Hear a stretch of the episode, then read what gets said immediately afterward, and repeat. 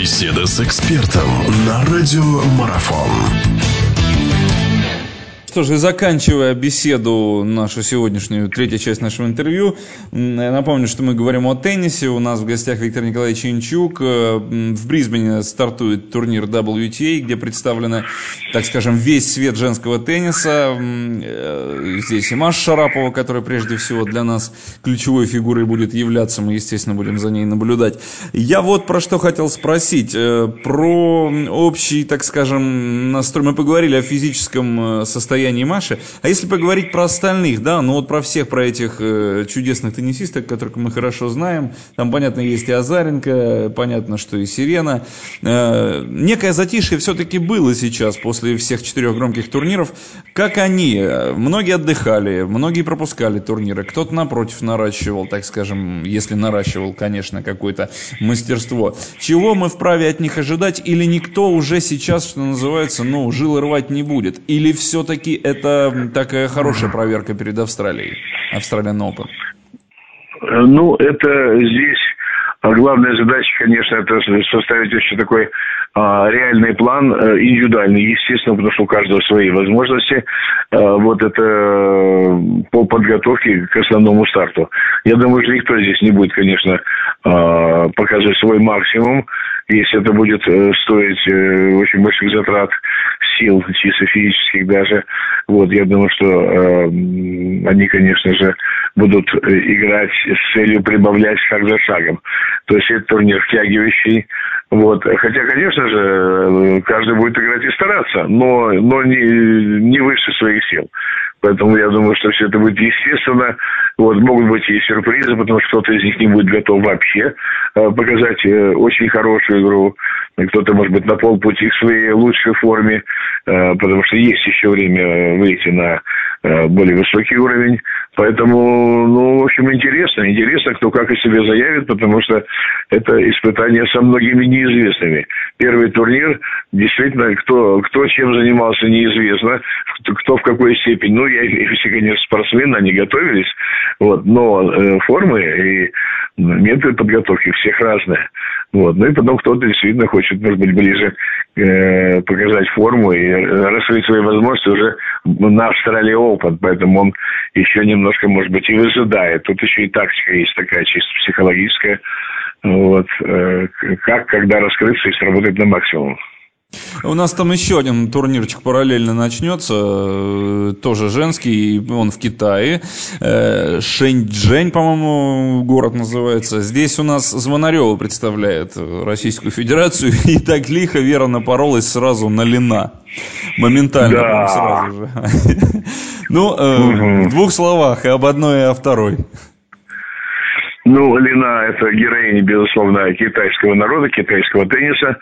Ну вот, она, как и все граждане, э, патриотична, очень э, исполнительна, очень трудолюбива и в какой-то мере фанатична, действительно будет отстаивать честь э, Китая.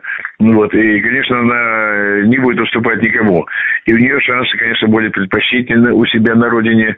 Вот. А Звонарева это после очень долгого перерыва из-за травм она все-таки впервые выйдет. Ну, мы ее знаем как очень сильно теннисистку, действительно. Вот, и э, она претендовала на место и в тройке, и в пятерке примерно мирового рейтинга. Вот. Ну, а теперь вот это первое испытание после дол- долгого перерыва, я думаю, что ей придется трудно. И, ну, не знаю, хорошо это или плохо, ну, если, если даже она и проиграет первую встречу, вот, ну, посмотрим как, потому что может по-разному играть и по-разному проиграть.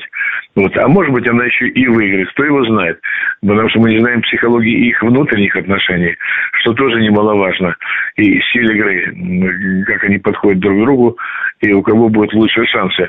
Ну, даже будем говорить, что если объективно у Нали, конечно, сейчас лучшие шансы, она ну, не, не выбывала из строя, она все время на слуху, она все время на пике формы, как, про, как показывает практика, вот, то все равно у Звонарева, я думаю, что это первый, но не последний шанс. Вот, я думаю, что она еще себе себя проявит на следующих турнирах. Вот. А класс ее игры, конечно, очень высок, и мастерство с годами не увядает. Наоборот, оно приумножается. Форма физическая может где-то ослабевать или становиться хуже, лучше. Вот. Ну, скорее всего, немножечко хуже. Вот. Но мастерство – это игровой опыт, это видение, это эм, э, техника, это тактика, это все, это, конечно, э, оттачивается с годами еще лучше. Поэтому многие показывают свои результаты э, ближе к 30 годам. Э, не только женщин, но это и мужчин касается, это вообще в теннисе явление характерное. Где-то ближе к 30, начиная с 27, 28, 30 лет и даже 31, вот э, многие теннисисты показывают э, второй пик э, в своей карьере, а иногда и первый, а иногда и первый, такая как вот э, э, итальянка, например, даже Нали, вот. Так что э, Звонарева имеет хорошие шансы в этом смысле э, вернуть себе форму и выступать на самом высоком уровне. Но что для нее потребуется, конечно, покажет время. Сколько турниров ей придется сыграть, чтобы обрести себя и уверенность, и хорошую соревновательную форму.